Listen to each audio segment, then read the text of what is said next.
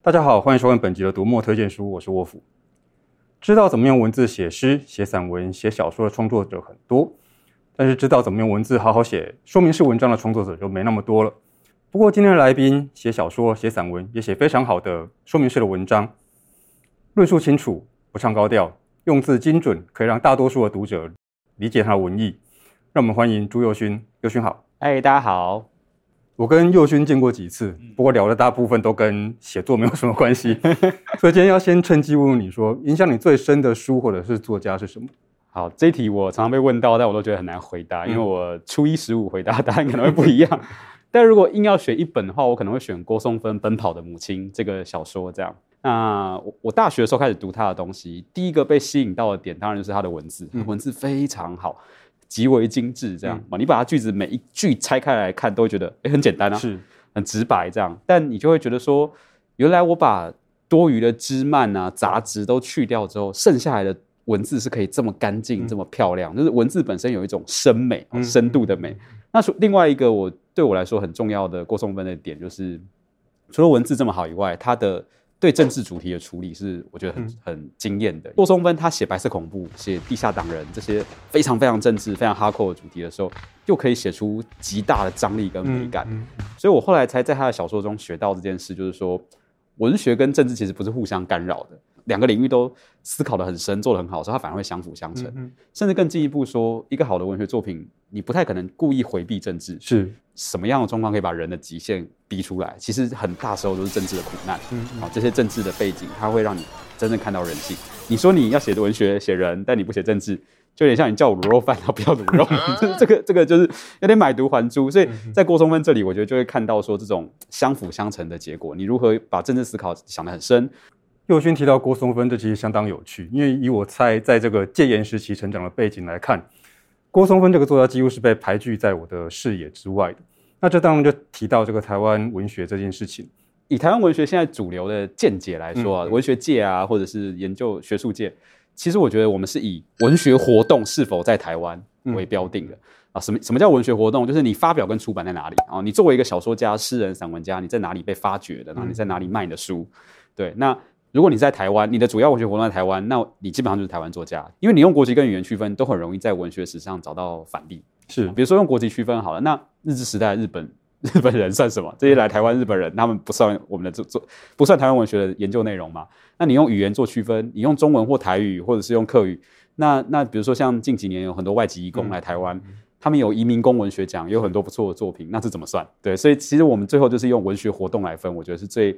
客观的，所以在这个定义下，当然除了本来活生活在台湾的族群，呃，本省、外省、客家、原住民这样的族群以外呢，接下来就是包含像马华文学，嗯，啊、呃，马来西亚来台湾活动的文学，像黄锦树啊，像以前的温瑞安啊、呃，或者是呃湾生日本的湾生作家，像西川满。更不用说是四九一九四九年之后来大批来台台湾的外省人，嗯嗯嗯、外籍移工，甚至你都可以想见，五十年、一百年后，也许有新的族群会来到台湾，它都是台湾文学的一部分。所以，我们是以文学活动来做。那这个，我觉得这个算是台湾文学的蛋黄区了，嗯、就是它直接就在这边，在这个台湾文坛活跃的。嗯、那还有一个系列，我觉得可以注意的是蛋白区啊。嗯、所谓蛋白区，就是在外面一点，它不是在台湾进行文学活动的，嗯、可是它跟台湾的渊源很深，所以它可以跟台湾的作家去做比较。哦，举个例来说，像在日本有一位作家东山张良，是。他是台湾台湾人后裔，嗯，但是他基本的文学活动都在日本，他在日本得奖，在日本出书，那他的流其实就会写到台湾的外省。人跟台湾七零年代台北的样子，嗯、或者是像今年有一本新的翻译回来台湾的书，是尤朝凯的《内景唐人街》，嗯，嗯、他在美国得了很多奖，然后在美国也是很活跃的台裔作家，嗯、那他就会写到台湾的移台湾的移民跑去美国之后发生的事情，那就可以去比对说，哦，你看他们是往外迁出的这些作家，嗯、他的命运跟台湾其他族群命运有什么可以比对的地方？那右勋会开始研究台湾文学，是因为某一个某某某个作家或者某个某本书吗？这对我来说是一个同步率的问题。嗯，啊，什么叫同步率的问题？是我会看，我们当然会读很多厉害的翻译作家。我小时候也是看马奎斯、川端康成、波赫斯这种长大的。可是他们再怎么厉害，你你透过翻译，你能够读到就是啊意象，然后结构、情节。可是那些很细微的，在文学上一个字一个字的那种语感啊，啊文化的氛围啊，各种思考方式，其实我们都你就是感觉到你跟他隔了一层，你没有那么办法百分之百的去理解他。可是台湾作家就不一样，就是如果你是一个同时代的，甚至离时代不要离太远，二三十年内、三四十年内的台湾作家，嗯、我们是真的可以细致到说，我知道为什么你这个字放在这里。嗯嗯嗯、我甚至看你写这句话，我都知道说，哦，原来你选了 A 而不选 B，、嗯、我知道你没有选的那个 B 选项是什么。那这种创作者跟创作者之间的这种高同步率，嗯，嗯其实会对写作来说，我觉得有很大的养分，因为你会不断的看到哦，另外一个写作人他是这样想事情而我是怎么想事情的。那这个东西对于就是翻译文学比较难做到的。那假设有读者想要读这个台湾文学的入门书，佑勋会推荐什么？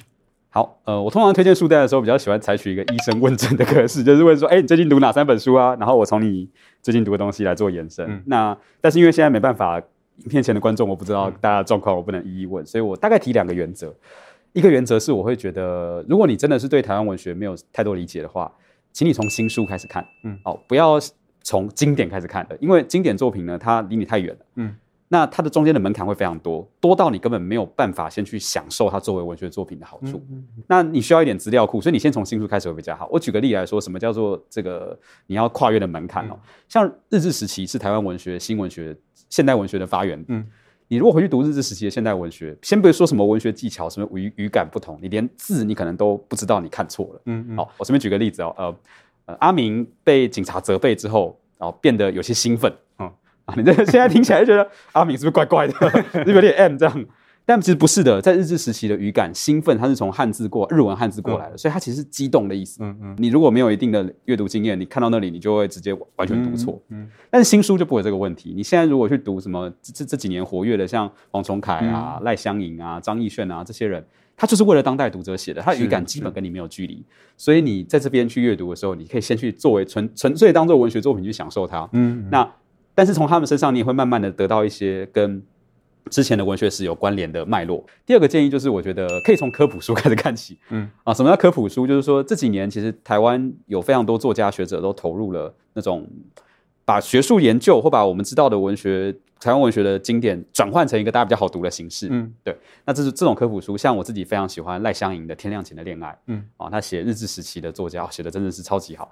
那再来，或者是像《百年降生》啊，之前有一个企划是找一群年轻的作家学者，把台湾文学史一百年每一年写一篇文章，像里面有我我自己很喜欢盛浩伟跟陈允元这两位写的篇章都非常厉害，不只是资料跟观点好，是连。剪接跟写作技巧都好，就是非常强大这样子。对，那或者当然我自己有写过像学校不敢教的小说，跟呃去年出的他们没在写小说的时候，这都是不同面向在介绍呃，就是这些台湾文学作品。如果你多看个两三本，你就会知道有一些名字会一直反复出现。是哦，讲来讲去日治时代都会看到吕赫若，讲来讲去戒严时代都会看到钟理和、钟兆政。嗯，嗯，那这时候你就晓得，你可以先从这些人开始读起，他们他们的重叠处就是他们重要的地方。嗯。嗯我个人很喜欢他们没在写小说的时候这本书了哈，谢谢。所以我希望这个佑勋从台湾文学科普书的这个角度跟大家介绍一下你这两本书。好，我其实这个是一个系列，就是我有一个小小的忠诚目标，是想要写一系列台湾的文学科普。嗯嗯。那当然，学校不敢教的小说是其第一本哦，这是在谈怎么读作品。嗯，对，所以里面。选了三十篇台湾的小说，然后我等于帮他们各写了一个导读。那再来第二本是其实大块的另外一本书，叫做《只要出问题，小说就能搞定》。嗯、那个其实在讲创作技巧，是。但我引用了一些新媒体的案例跟政治上的案例，这样哈。第三本就是去年嗯才出版的这个，他们没在写小说的时候，他在文学上的意义其实是评传，就是、嗯、呃一一边写作家传记，一边去评论他的一生功过，好去分析说他们在文坛上为什么重要，但。我选了一个比较生活化的视野。其实这系列还会有，应该至少还有一本，就是会在谈比战。嗯，文学史上中诸多比战，这好像是我很符合我个人形象的一个选题。呃，我就会当做一个场边裁判跟球评来说，哎，你知道吗？乡土文学论战，它是这样打那样打的哈。但其实那个我是想要介绍文学理论。嗯，就是我都会有一个外包装，再加上一个我真的要介绍的文学核心。这我觉得是科普很重要的写作手法。嗯、对，那像他们没在写小说的时候，这一本就是我目前为止我真的觉得最难写的一本。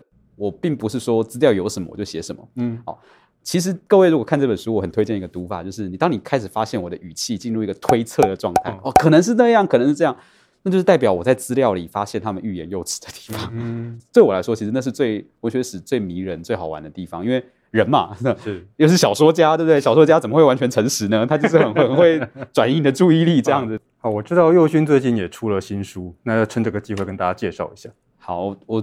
最近出的这本是一个小说集，嗯、就是是要写呃叫做以下证言将被全面否认啊、呃。这篇这本小说是以五篇小说为核心，它世界观都是同一个，就是如果二零四七年台海爆发战争了会怎么样？好、嗯，对，现在听起来像是一本跟风的书这样，但真的不是，我已经写两三年了。那其实我其实一直都对军事的议题有兴趣，嗯、因为我自己从小就是一个军武宅，半个军武宅。那我就发现一件事情是。台湾很妙，台湾在全世界的军事圈都是话题的中心。嗯，九零年代以来都是如此，三十年来是。可是我们自己好像不知道我们在话题的中心，就是我们我们的文化里面对于军事的关注是非常少的。嗯、你认真去查期刊，去查国防部出版部，都找出版品都找得到很多公开资讯。嗯、可是大家都不会注意这件事。那近几年比较好一点了，就是像大快出什么阿贡打来怎么办？嗯、去年非常热门嘛。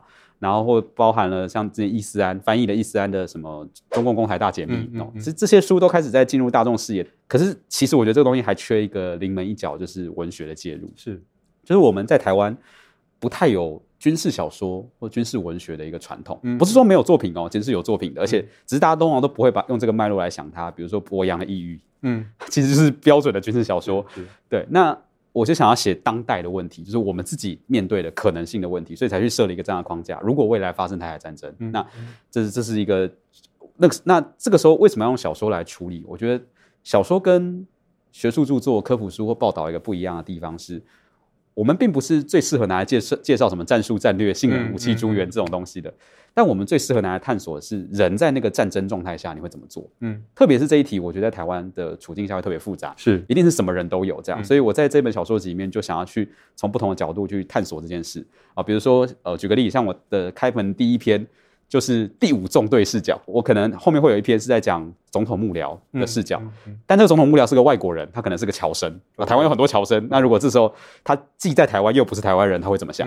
哦，或者是非常地方的视角，我有讲到呃那种地方小普里的小镇，突然之间被一群解放军的伞兵误入，然后发生了大屠杀，嗯、那这时候地方的人会怎么去看待这件事？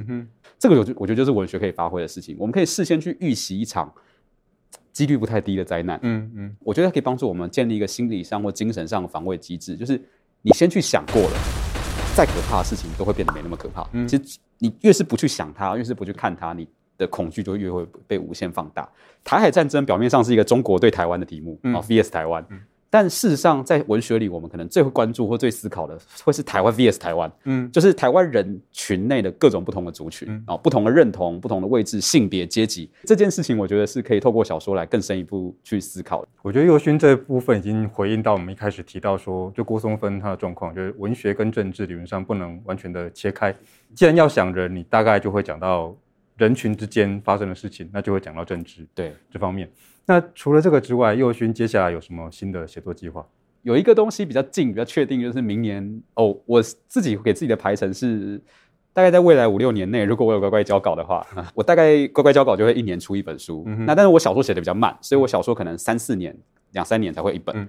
但中间我就会用非虚构写作来来继续保保持出版，因为我有非常多想写的题目。对，所以也许台海战争这个世界观，我可能也许不会走一本，嗯、因为这世界观是一个短篇小说，它。它还可以容许很多短篇小说，是，是，我觉得这个出版步调不错了。然后以台海战争为背景继续发展故事，我觉得很好。不过在宥勋没在写小说，也没在写虚构作品的时候，我要先麻烦宥勋做一件事。好，那请大家记得关注“朱佑勋”这关键字，这样以后我有新书上架的时候，就会随时通知你。那除了买书读书之外，也请记得按赞、分享以及订阅读墨的 YouTube 频道。好，收工收工了。好，谢谢，拜拜。